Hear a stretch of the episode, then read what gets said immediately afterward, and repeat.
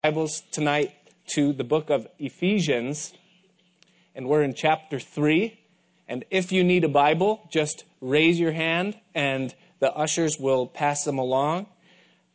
I realize some of you need pillows. Raise your left hand if you need a pillow. Just joking.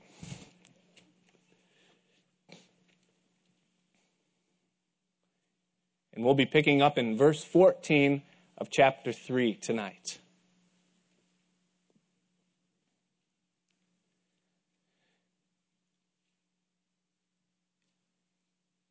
In the first verse of chapter 3, the Apostle Paul began a thought. And as is common to preachers, his thought was interrupted by another thought.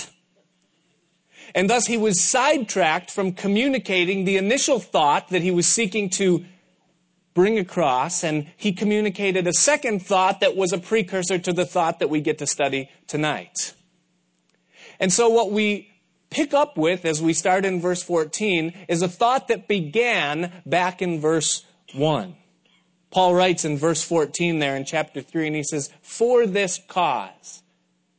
Now, if you just glance over with your eyes and you look at the first three words of chapter 3, he says there, for this cause. And, and you get the idea that it was what he was wanting to say in verse 14 that he was starting to say in verse 1, but then he got off on this tangent of explaining something to us. It was a very good tangent, a very relevant tangent, as far as what he wanted to say in order to prepare his audience for what he is going to say, or rather, going to pray in verses 14 through 21.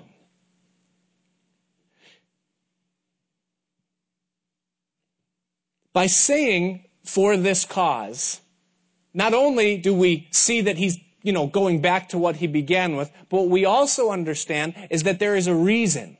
When you see those words for this cause, it's essential to understand what was said prior to it so that you know what cause it was that is motivating what he's about to say.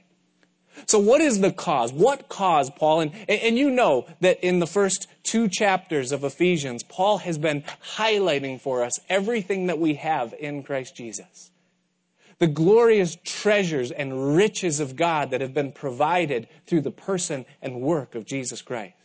That we have been redeemed, that we have been chosen, that we've been adopted, that we are accepted, that we are blessed in heavenly places in Christ Jesus.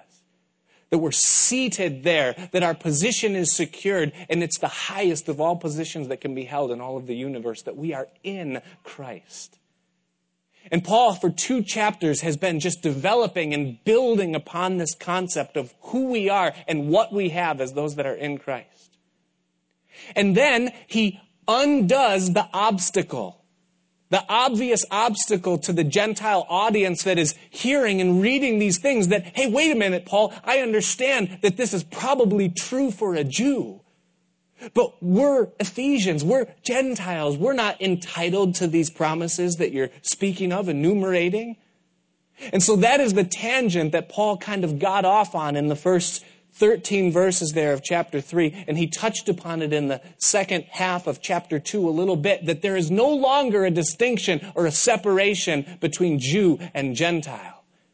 But in the person of Christ, the two have been made one. The wall is broken down, and there is no longer that distinction. And now anyone who comes to Jesus Christ by faith is invited and accepted and adopted and chosen and blessed and seated in heavenly places that are in Christ. And so for that cause, for the cause of all that's been provided for us, Paul says, I now bow my knees unto the Father of our Lord Jesus Christ.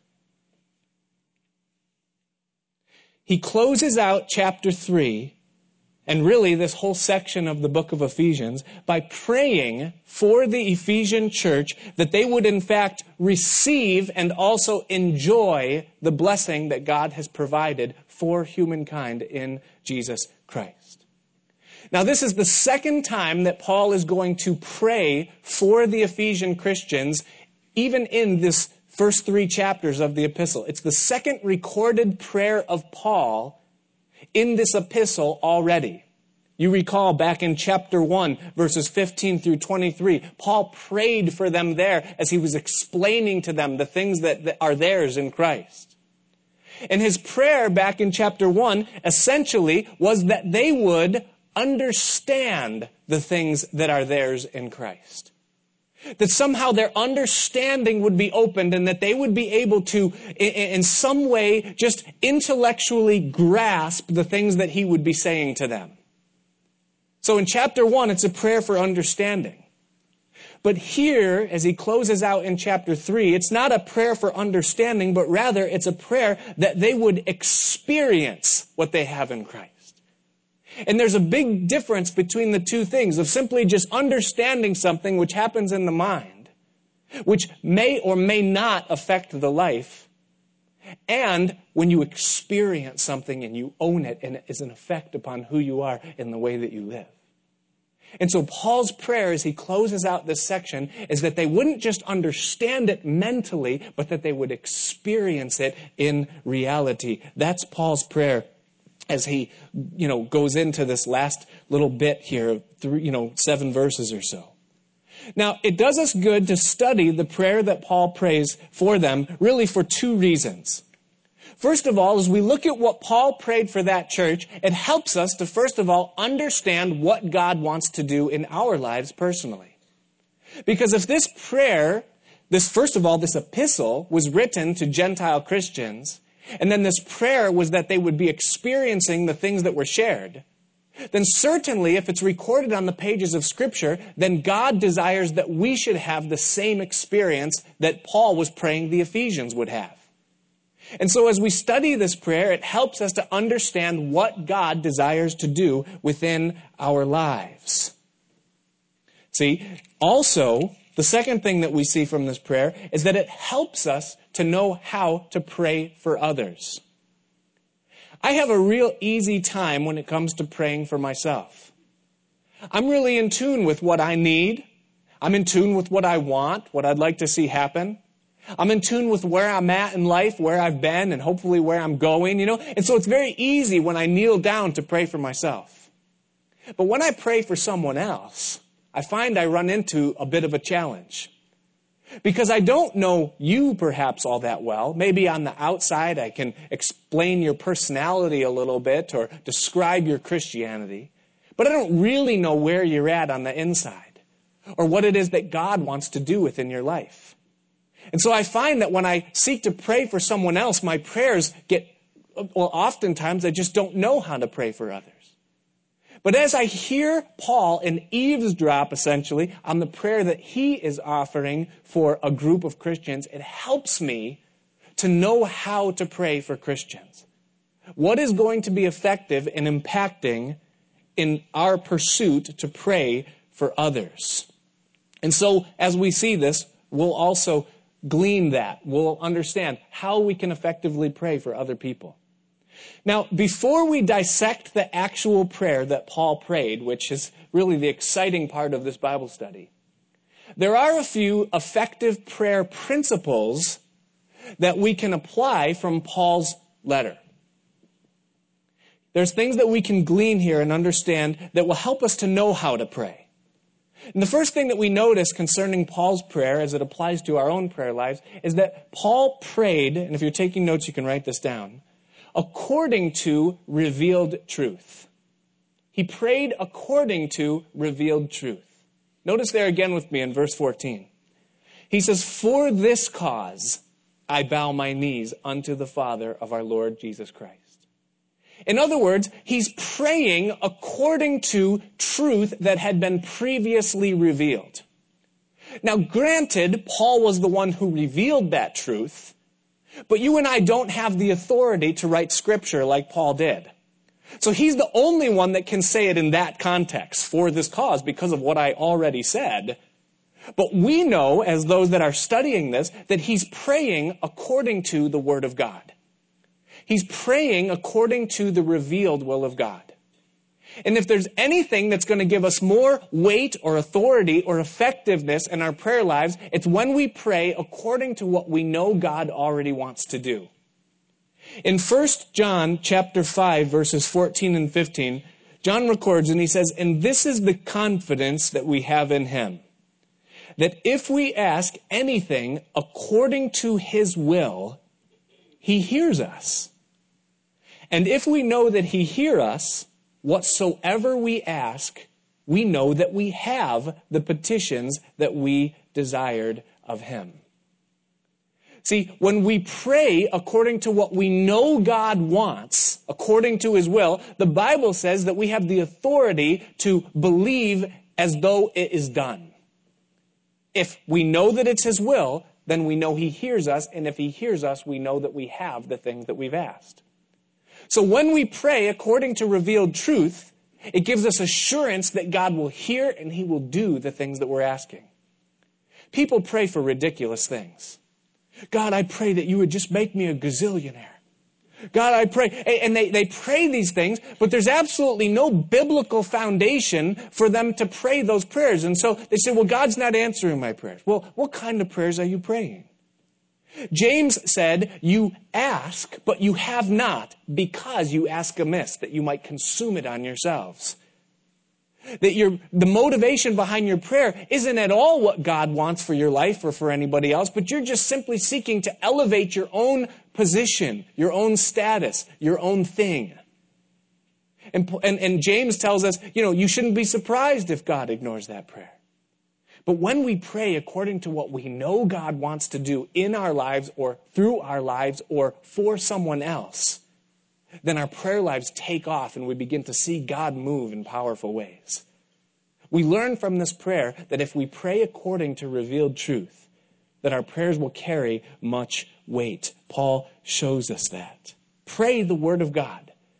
One of my favorite things to do is to just take one of the epistles like Colossians or Philippians and just pray through it.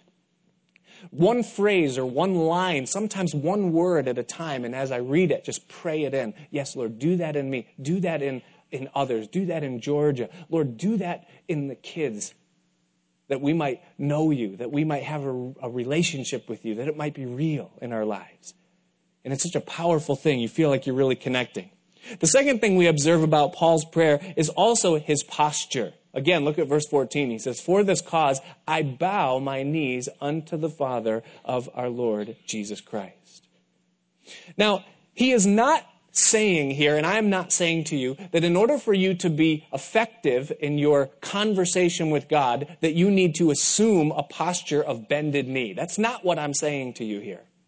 What I'm pointing out to you is really an attitude of the heart. As you look through the pages of Scripture and you observe the various ways that people prayed, some of them, well, Abraham, it says that he stood before the Lord. It wasn't in a position of kneeling with his eyes closed, but he was standing there and he interceded for Sodom and Gomorrah.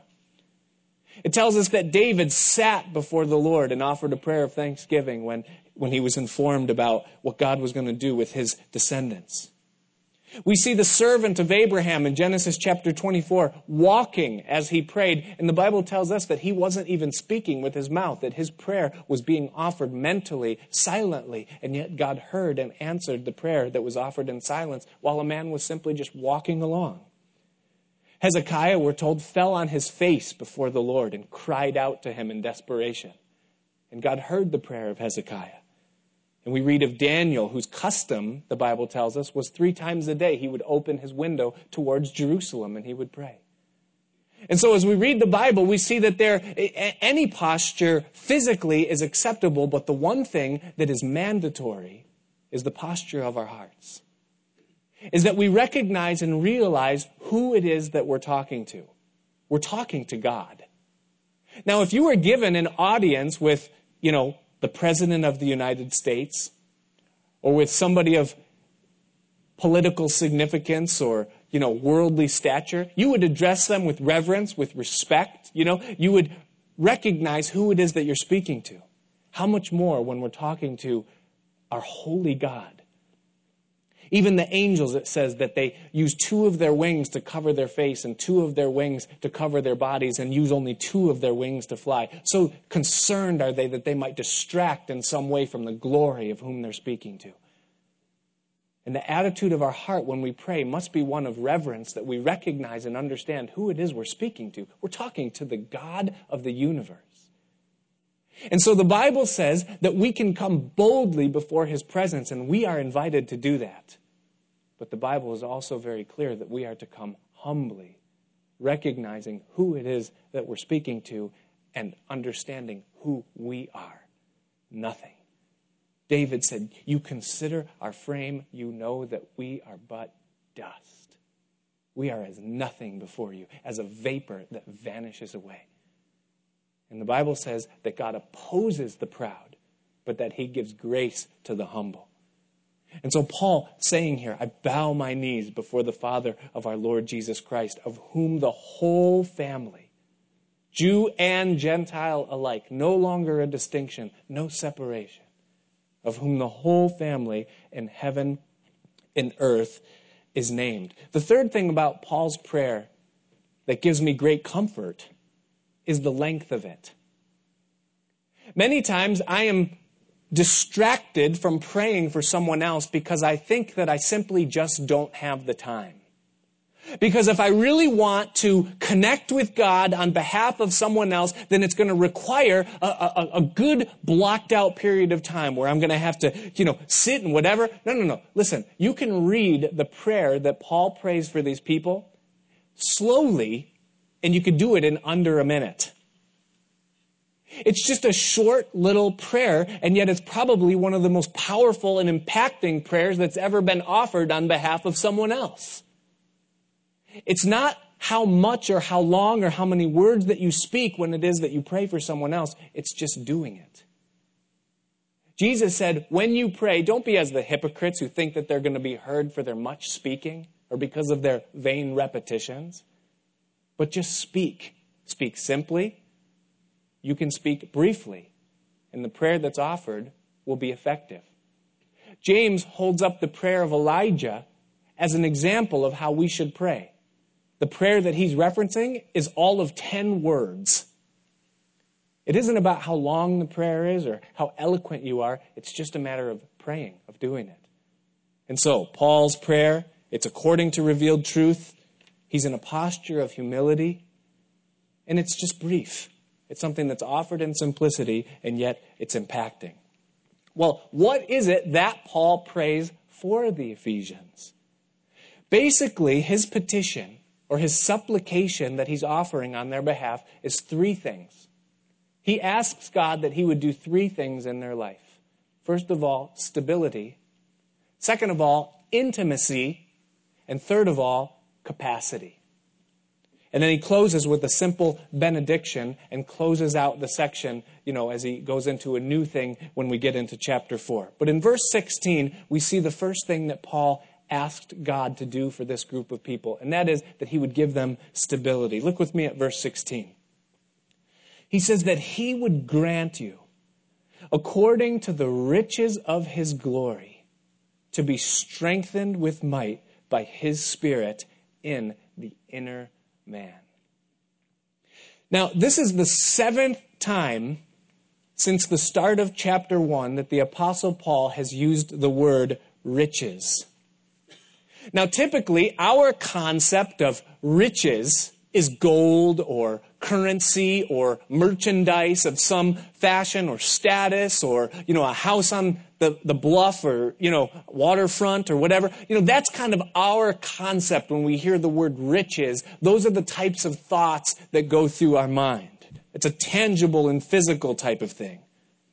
Now, when we think of riches and then we think of God in our, you know, finite capacity and the way that we are, when we put those two things together, riches, bling, you know, and God, and you, and you put those two things in the same category, now you're talking about an unlimited supply of resources and opportunity and advantages and, you know, invincibility and immunity from problems. And you just think, man, God, He's got all the resources in heaven and earth. And, and so everything, the riches of God, we think, and we start to get excited like Daddy Warbucks, you know, or something, is our God.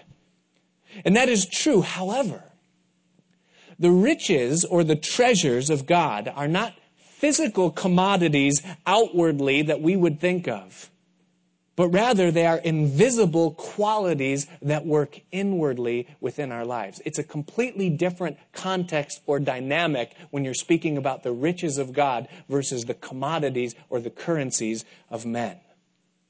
Now, in this first petition that Paul prays, as he asks that the Spirit of God would strengthen them with might in their inner man, you find three things. You find that there is a doer. It is the Spirit of the invisible God that Paul is asking that he would do something.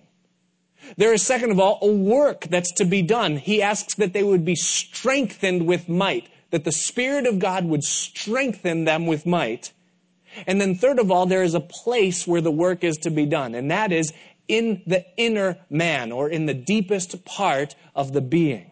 So there is a doer, a work, and a place. The Spirit of God strengthening, energizing, stabilizing within the inner life or the deepest part of the life of a person who calls themselves a Christian.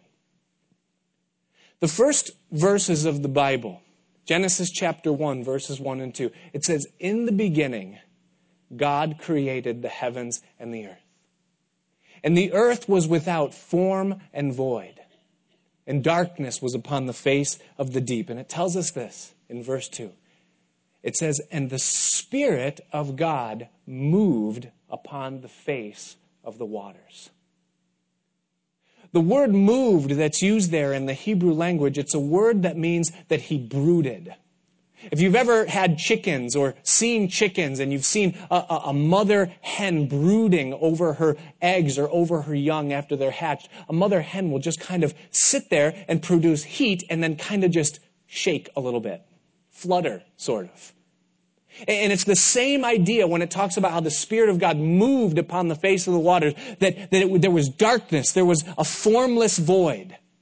That the vast expanse of all that existed after verse 1 was just a shrouded darkness, an undefinable mass, but it says that the Spirit of God brooded or energized or strengthened, hovered over the face of the deep.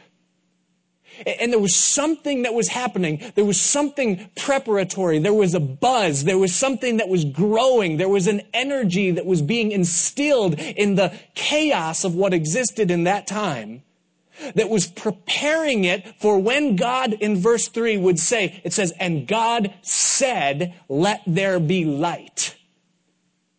And it says, boom, there was light. In the Hebrew, it's more emphatic. It says, God said, light be, and light was.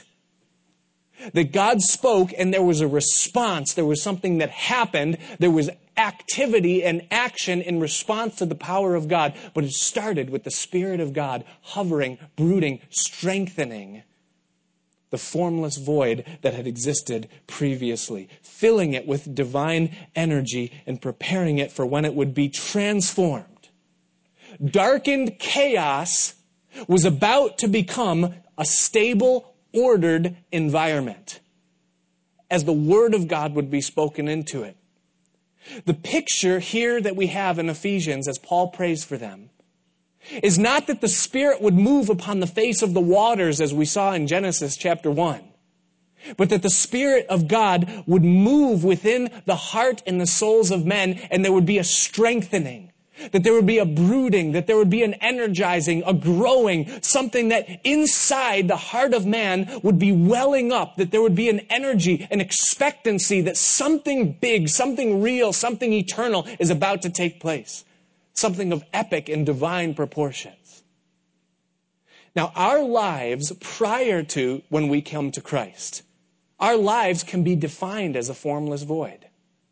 We lack purpose. There's chaos, really. If you look at it from earthly perspective, you know, maybe you have a job, you're born in a normal neighborhood, you have an education, and you're going through. But if you look at it from the big picture, The life of an unbeliever, Paul says that they're blind. They're alienated from the life of God. They are essentially dead, lost in their trespasses and sins. It's nothing but chaos. There's a formless void, a darkness, a chaotic mass. That's all that exists in the heart of someone that doesn't know Christ, that hasn't experienced his love, his life, his light. But what Paul is praying is that the Spirit of God would move into the innermost being of these people and that he would brood, that he would energize, that he would strengthen them, that he would stabilize them.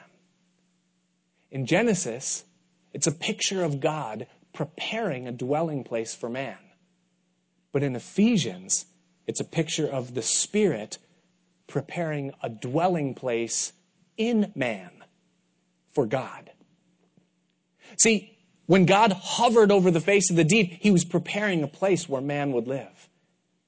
But as the Spirit of God moves into the heart of man, he's preparing a dwelling place not for man, but for himself, a place where God will live. And so Paul prays and he says that the Spirit would prepare a dwelling place in you, that there would be a strengthening. You'd be strengthened with might in the inner man. Notice that at verse, at the end of verse 16. He says, the inner man. That the place where the Spirit is going to do this work, this is of the utmost importance. Because the work of God within the heart of any person, any person that comes to Christ, that knows Christ, the work of God within our lives always starts internally. I, I, think of, you know, in the summertime, uh, you know, we, we have kids and they're getting involved in sports. And I remember it wasn't that long ago for me, you know, going and playing soccer in the summertime. And, and I, I used to love watching how they would paint the, the, the lines for the soccer fields in the grass. And they had that thing that looked like a lawnmower and they turned the spray paint can upside down and they'd, they'd basically paint lines in a big field and turn it into, you know, a, a sports arena. And, and we'd watch because we would play games each week. And the first week, man, those, those lines were defined. They were bright. You know, the grass was painted. It was clear. It was bright. It was distinct. But as the weeks would pass and the season would go on, those lines would begin to fade. And before long, what was once a clearly distinct white line painted upon the grass, again, it was green. Why? Because the natural color of the grass is green.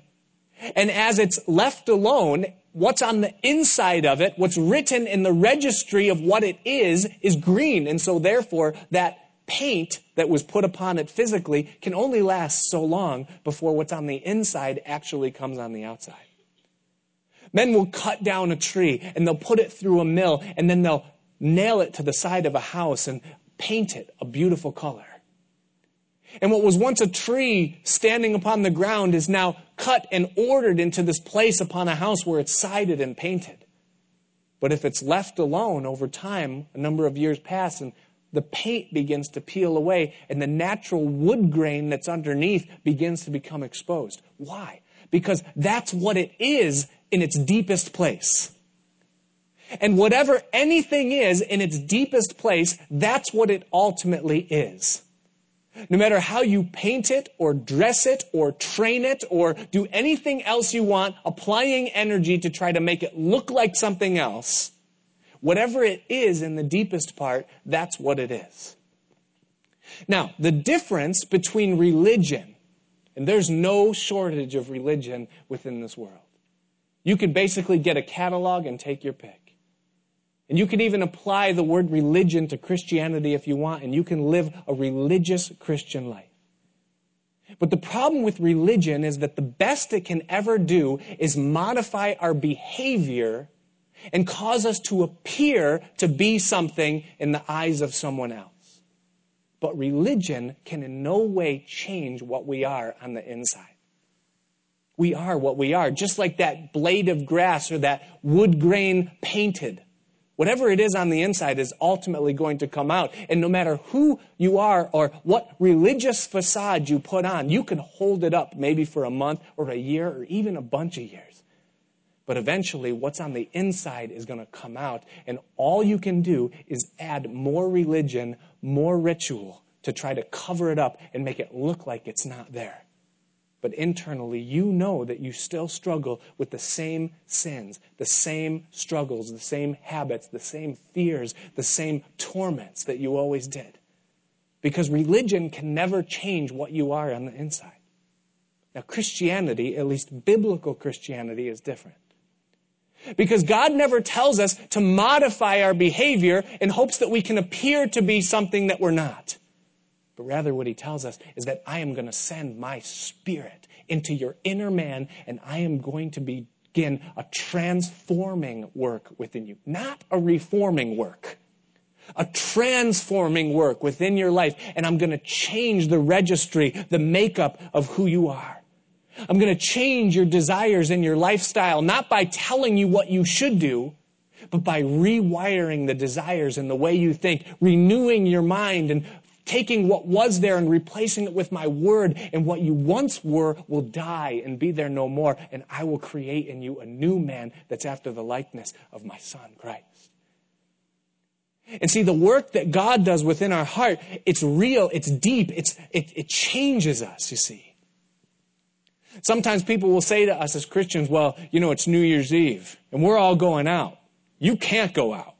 But we're all going to go out. Is it, can we, you, what do you want to do? I mean, we, you, and we look at, I, you know, I, I look at them and I say, it's funny, you know, you're looking at me like I want to do something that I can't do. But what you don't realize is that I don't want to. Because it's been changed within me. It isn't that I have these desires and I'm like, oh God, what am I going to do? It's New Year's Eve. I'm going to shut the doors and turn off the lights and make everybody think that we're awake. No, no, no, no. Listen, it's a new thing. I was at the gym and, and this, this, this shocked me. I was at the gym and I was running on the treadmill, uh, and, and, and there's all these TVs, you know? And I usually have headphones on or I get one of those treadmills that you have your own TV and I can watch Sports Center or something, you know?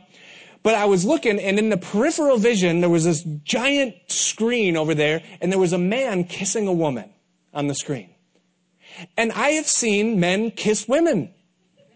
That's just normal. You see that all the time. I mean, you watch TV commercials, you see, and, and there was something that happened that has never happened to me before when I saw that. I was actually disgusted. And it shocked me so much that I noticed it. I was like, what? That's weird, you know. That's never bothered me before just to see a man kiss a woman. But what I realize is that he's doing something in my life. He's changing me from the inside out. See, because there was a time when I'll go, oh, what's going on over there? Oh, what else is he going to do? You know, and, and, and it would draw me in. There would be an allurement to it.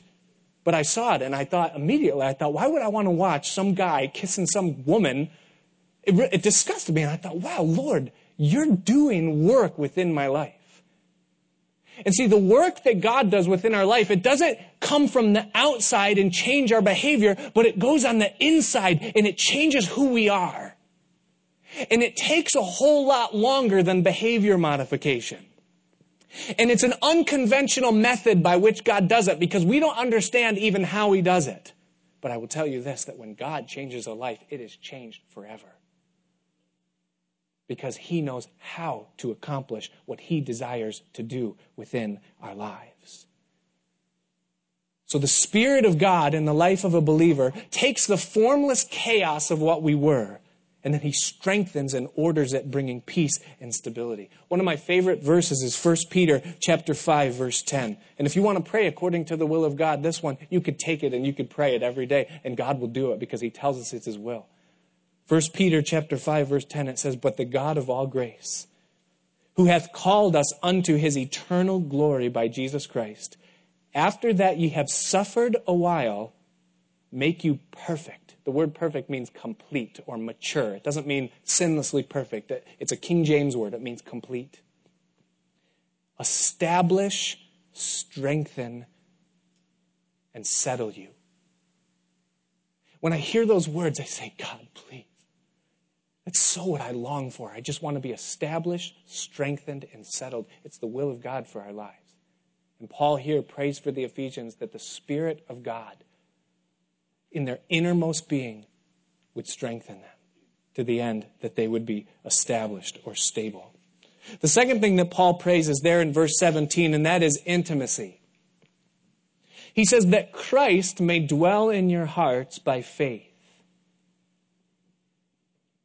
The word dwell that Paul uses there in the first part of that verse when he says that Christ would dwell in your hearts. In the Greek, it's a word that means that he would feel at home in your hearts. It's two words in the Greek, and it means that he would be in there, but that he would be at rest in there. That he would be at rest in your heart. That he would feel at home within your heart. A number of years ago, a man named Robert Boyd Munger wrote a book called My Heart, Christ's Home. And he took the idea as though Jesus was coming to your house and knocking on your door, and he was actually coming for a visit. And, and, you know, Jesus is there, and so you let him inside your house, and he begins to walk around in your house and look at the DVDs that you have, you know, there and see the magazines that are on your coffee table and the pictures that are hung up on your wall and, you know, and, and, he just starts to hang out in your house a little bit. But he takes this premise of how we invite Jesus to come into our hearts. He says, I stand at the door and knock, speaking of our hearts. And how he comes and he lives inside of our hearts. And he begins to expand upon this whole concept of Jesus moving into our lives, moving into our hearts, as though he was moving into our house. Let me read you just a short little paragraph from his book. It says that he walked with me and looked around at the books in the bookcase, the magazines on the table, the pictures on the walls. As I followed his gaze, I became uncomfortable. Strangely enough, I had not felt bad about this room before. But now that he was there with me, looking at these things, I was embarrassed. There were some books on the shelves, and it's speaking of on his, in his mind, you know. Books on the shelves. His eyes were too pure to look at. On the table were a few magazines that a Christian had no business reading. As for the pictures on the walls, that is, the imaginations and thoughts of my mind, some of these were shameful. It's a great little book. We have about four copies in the bookstore, so you can all run there right after. And it, it takes about 10 minutes to read. It's just a tiny little booklet, but the truth of it is so impacting, it's so powerful.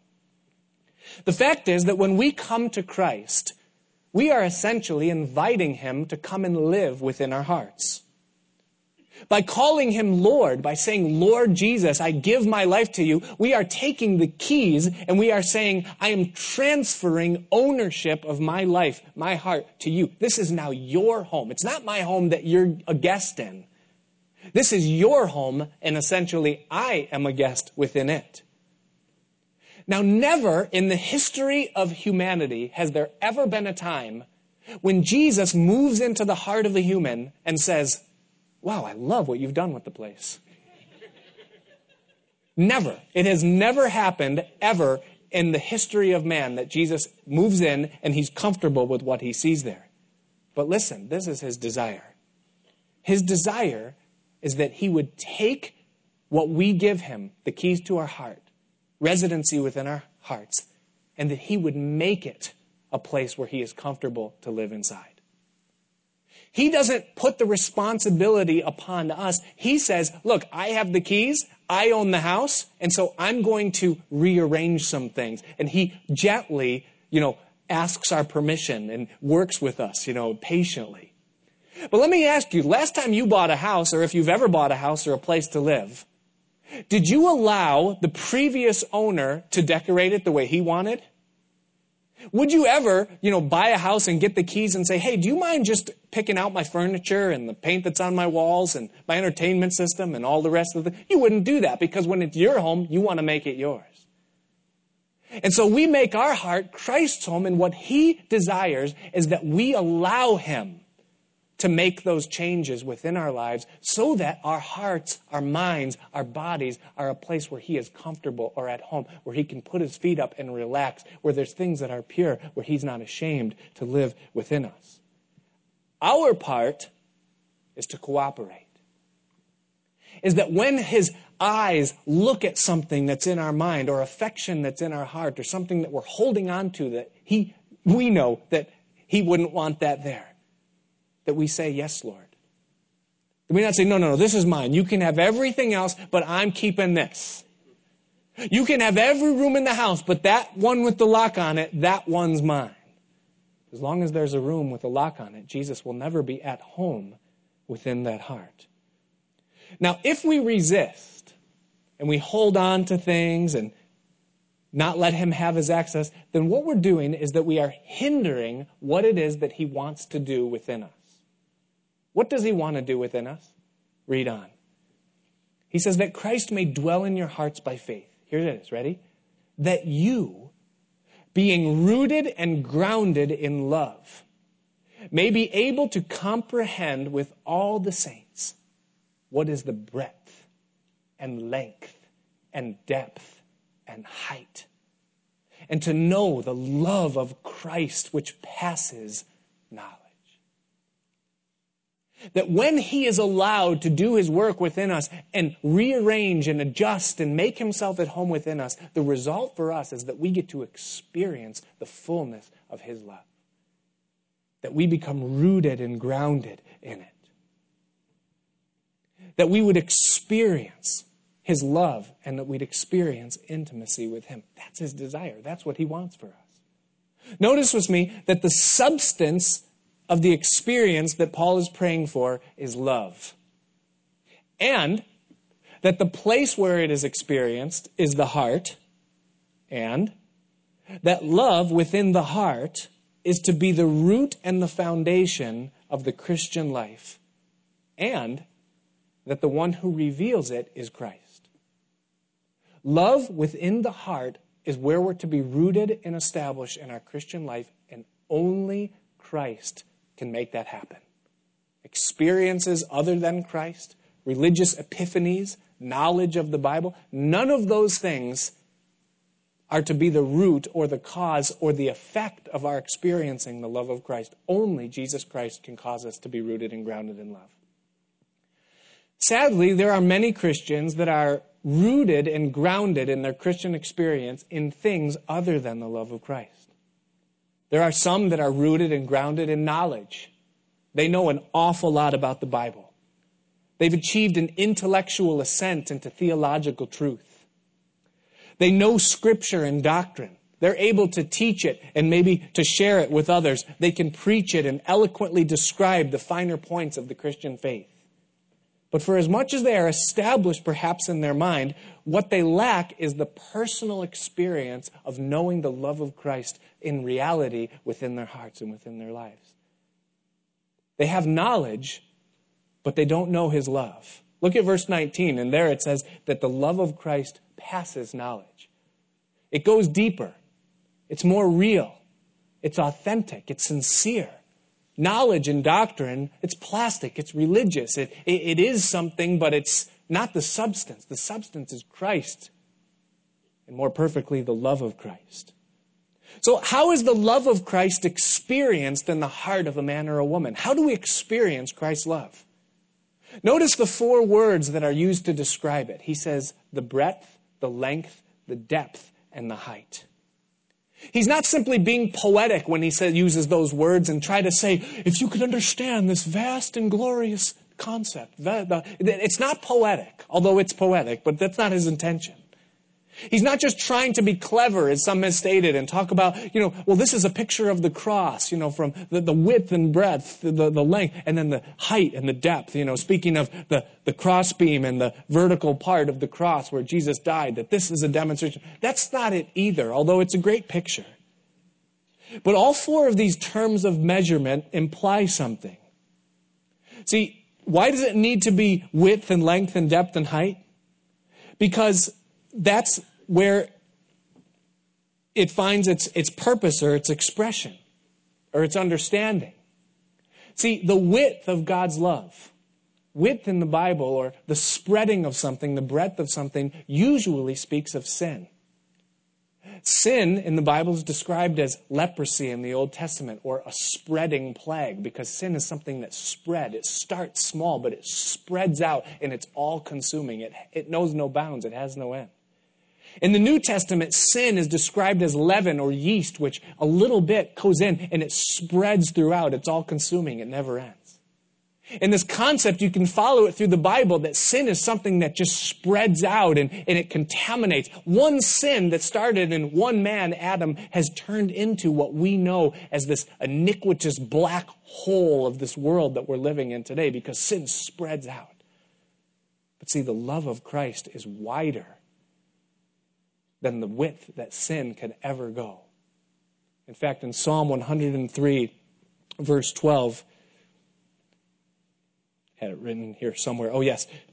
It says that he has cast our sin as far as the east is from the west, and that he remembers it no more. He didn't say the north and the south because the north only goes north until you hit the North Pole. It has a limitation. South only goes south until you start going north again, but east and west are eternal. You can go east forever, you can go west forever. And he says that that's what he's done with our sin. He has spread his love over us to the point that our sin is contained, and he's washed it away. And see, someone who's experienced that, not someone who just knows it. Oh, it's a fact. You know, yeah, I was a sinner, but, uh, you know, I'm saved by the grace of God. No, but, but listen, when you've experienced it, when you have come under the conviction of the Holy Ghost and your sin has been put face to face with what you are, and you understand what it implies and where it will end you, and then you realize that because God so loved you, that when you were his enemy, at the point when you never deserved it, he was willing to spread out his arms and shed his blood so that your sin could be washed away. The Lord laid upon him the iniquity of us all. He became sin who knew no sin, that we might become the righteousness of God, even in him. And when you experience that, the expression of love that is birthed within our hearts, it's real. And so the width. Now, I don't have time to talk about the breadth or the length and the depth and the height, but you can meditate on that and go for But real, realize the experience of the love of Christ within our heart nearness to Him, intimacy is all that matters once you realize that that's the source and the substance of all that we are or all that we will ever be. The thing that will make heaven heaven is the realization of His love. The thing that no eye has seen or ear has heard or that has ever entered into the heart of man that we can't even conceive is the eternal vastness of the ocean of his love that will never be exhausted or fully understood. It passes knowledge, he says in verse 19. And it's that love of Christ that draws us. The love of Christ is why you're sitting here tonight, whether you know it or not. It's the love of Christ. It's not the law of Christ. It's not the word of Christ, although it's powerful, impacting. It's the love of Christ that changes lives. And it's the experience of it that will be the root and foundation of fruitfulness within our Christian lives and our relationship with Him. And so Paul prays that they would have intimacy and finally capacity. In verse 19, he finishes by saying that you might be filled with all the fullness of God. Paul's third petition is not that the Spirit would strengthen or that the Son would abide or dwell within them but that the Father Himself would satisfy them fully. Literally, that you would be filled to capacity with the life of God. Now, there is no one in this building, or in fact, even on this planet, that can say that that is true of themselves. Because the incredible thing about this God that we serve is that His capacity is incomprehensible. You can never be filled to capacity because as soon as you begin to be filled to your capacity, He deepens you so that you can experience more of Him. And we will never, this is something that you can pray and ask God to do in your life every day from now until forever. Because you will never be able to contain. The Bible says that the heaven of heavens can't contain him, much less he's made his dwelling with human flesh. And yet, He's given us the privilege that as we allow His Spirit to move within us, as we allow His Son to make adjustments and become at home within our heart, the capacity and our ability to enjoy Him and to be filled and satisfied by Him, it just grows and grows. And Paul prays that you would be filled with all the fullness of God. And the more we yield and the more we ask, the more He does in verse 20, he gives his benediction. And I love this. He says, Now unto him that is able to do exceeding abundantly above all that we ask or think, according to the power that worketh in us, unto him be glory in the church by Christ Jesus throughout all ages, world without end. Amen. Notice with me there in verse 20 what Paul says about God's ability to perform these things that Paul is praying. He essentially says four things in one sentence. He says to them, first of all, if you just skip a few words there in verse 20, and you'll probably have to look at the screen because I know most of you are NIV positive.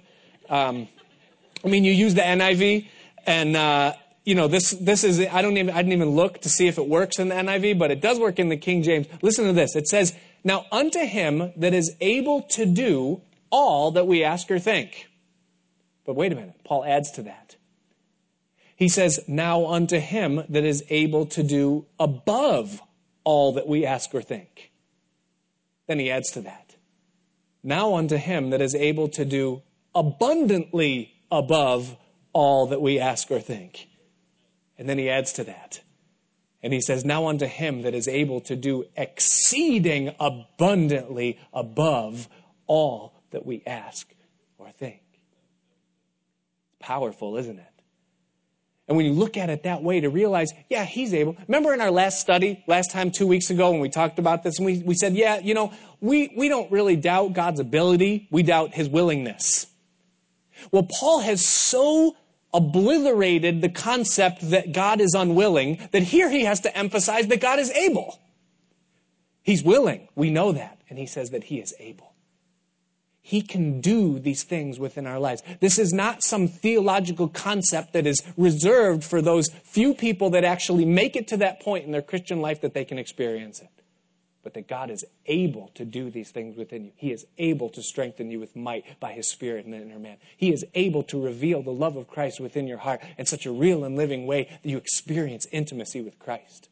And He is able to fill and satisfy your life in such a way that you are looking for nothing else other than what He can do. And God is able to do it exceedingly, abundantly above all that we ask or what we can even think or imagine. The incredible thing is that this is God's will. That He desires to do this within our lives. As we close, and Brad, you can come, but you're probably going to stand here for three minutes.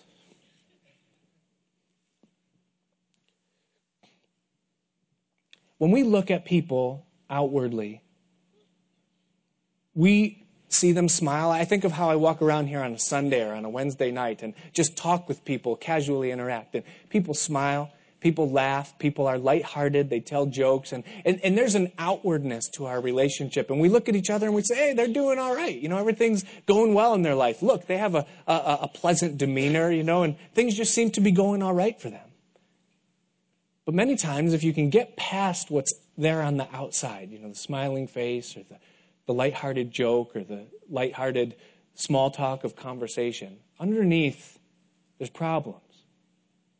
People right here in this building, there's problems with your marriage and with your relationships.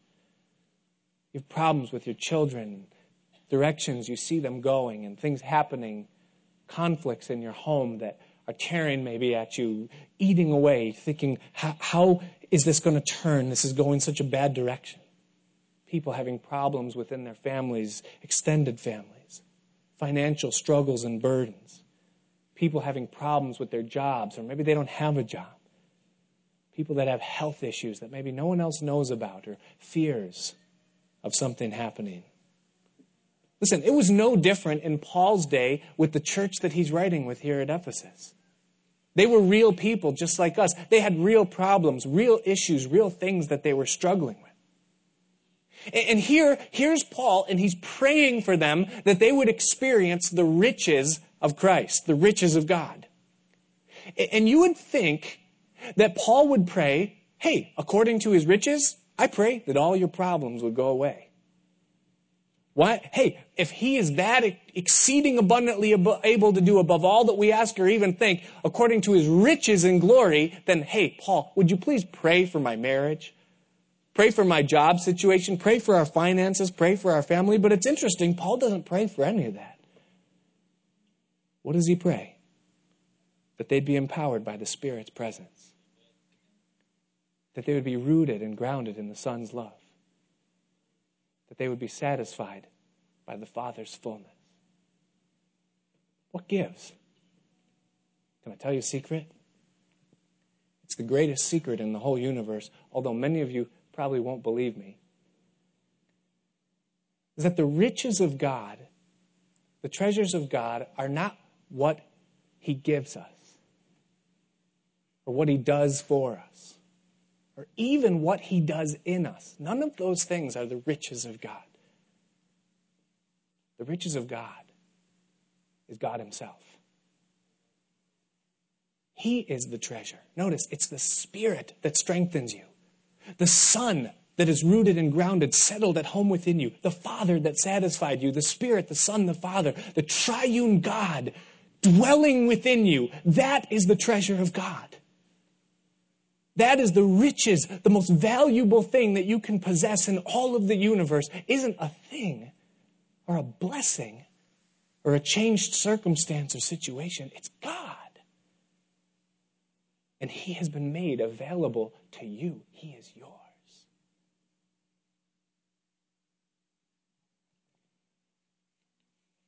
He's the treasure. This is the message of the whole Bible.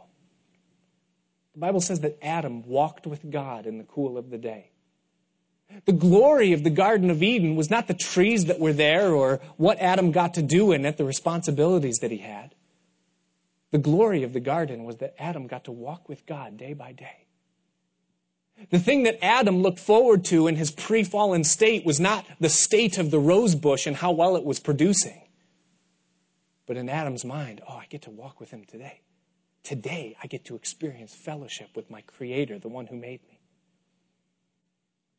Abraham was told by God Himself, I am your exceeding great reward. And Abraham said, Yeah, I know, Lord. But what are you going to give me? Seeing that I go childless and the heir of my house is this Eliezer of Damascus. Abraham, you don't get it. It's not what I'm going to do for you. It's not your future that you need to be concerned about in an earthly sense. I am your reward. Abraham learned the lesson because some 30 years later he was willing to offer his son up to God. God, there is no blessing, there is no circumstance, no situation, nothing in this earthly finite life that can compare with just knowing you, walking with you, living before you. To Moses, God said, I am that I am. David came to a point in his life when he said, You are my portion in this life. All that he had, he was the king of Israel. He was blessed on every side, prospered in every way. And yet he could look at it all and he say, God, you are my portion in this life. It's you. You're the one that I seek, the one that I need. We equate riches, or blessing rather, with material wealth and physical possessions. But the real wealth, the real treasure, is God Himself. Blessings apart from God don't satisfy. That thing that you're seeking, God, fix my marriage. God, fix my child. God, give me a child. God, fix this job or give me a job. Oh, Lord, if I could just get the house. If I could just get my ducks in a row, Lord, if you would just provide. Listen, can I tell you a secret? It won't satisfy. Because once you get the thing that you're seeking to obtain from God, you will immediately be dissatisfied. Because all that's going to be revealed is the next problem in your life, the next area that needs God's work within it. Those things don't satisfy. But when God Himself becomes your treasure, when He becomes your reward, then all of a sudden the circumstances, irrelevant, don't matter. Though they be grave though they be dark. Paul's prayer, my prayer for you, our prayer tonight, is that we would be strengthened with might in the inner man, that we would be rooted and grounded in the Son's love, and that we could be satisfied by the Father's fullness. Lord, we ask as we're here in this place that you would make these things real within us, that we would know your love, know your truth and that we would experience the true riches of God. I pray for every person here, every circumstance, every burden, every tear. I pray that tonight, Lord, they would find refuge in you, that you would be their hope, their shield, their salvation, and that you'd show yourself strong within their lives. In Jesus' name. Let's all stand.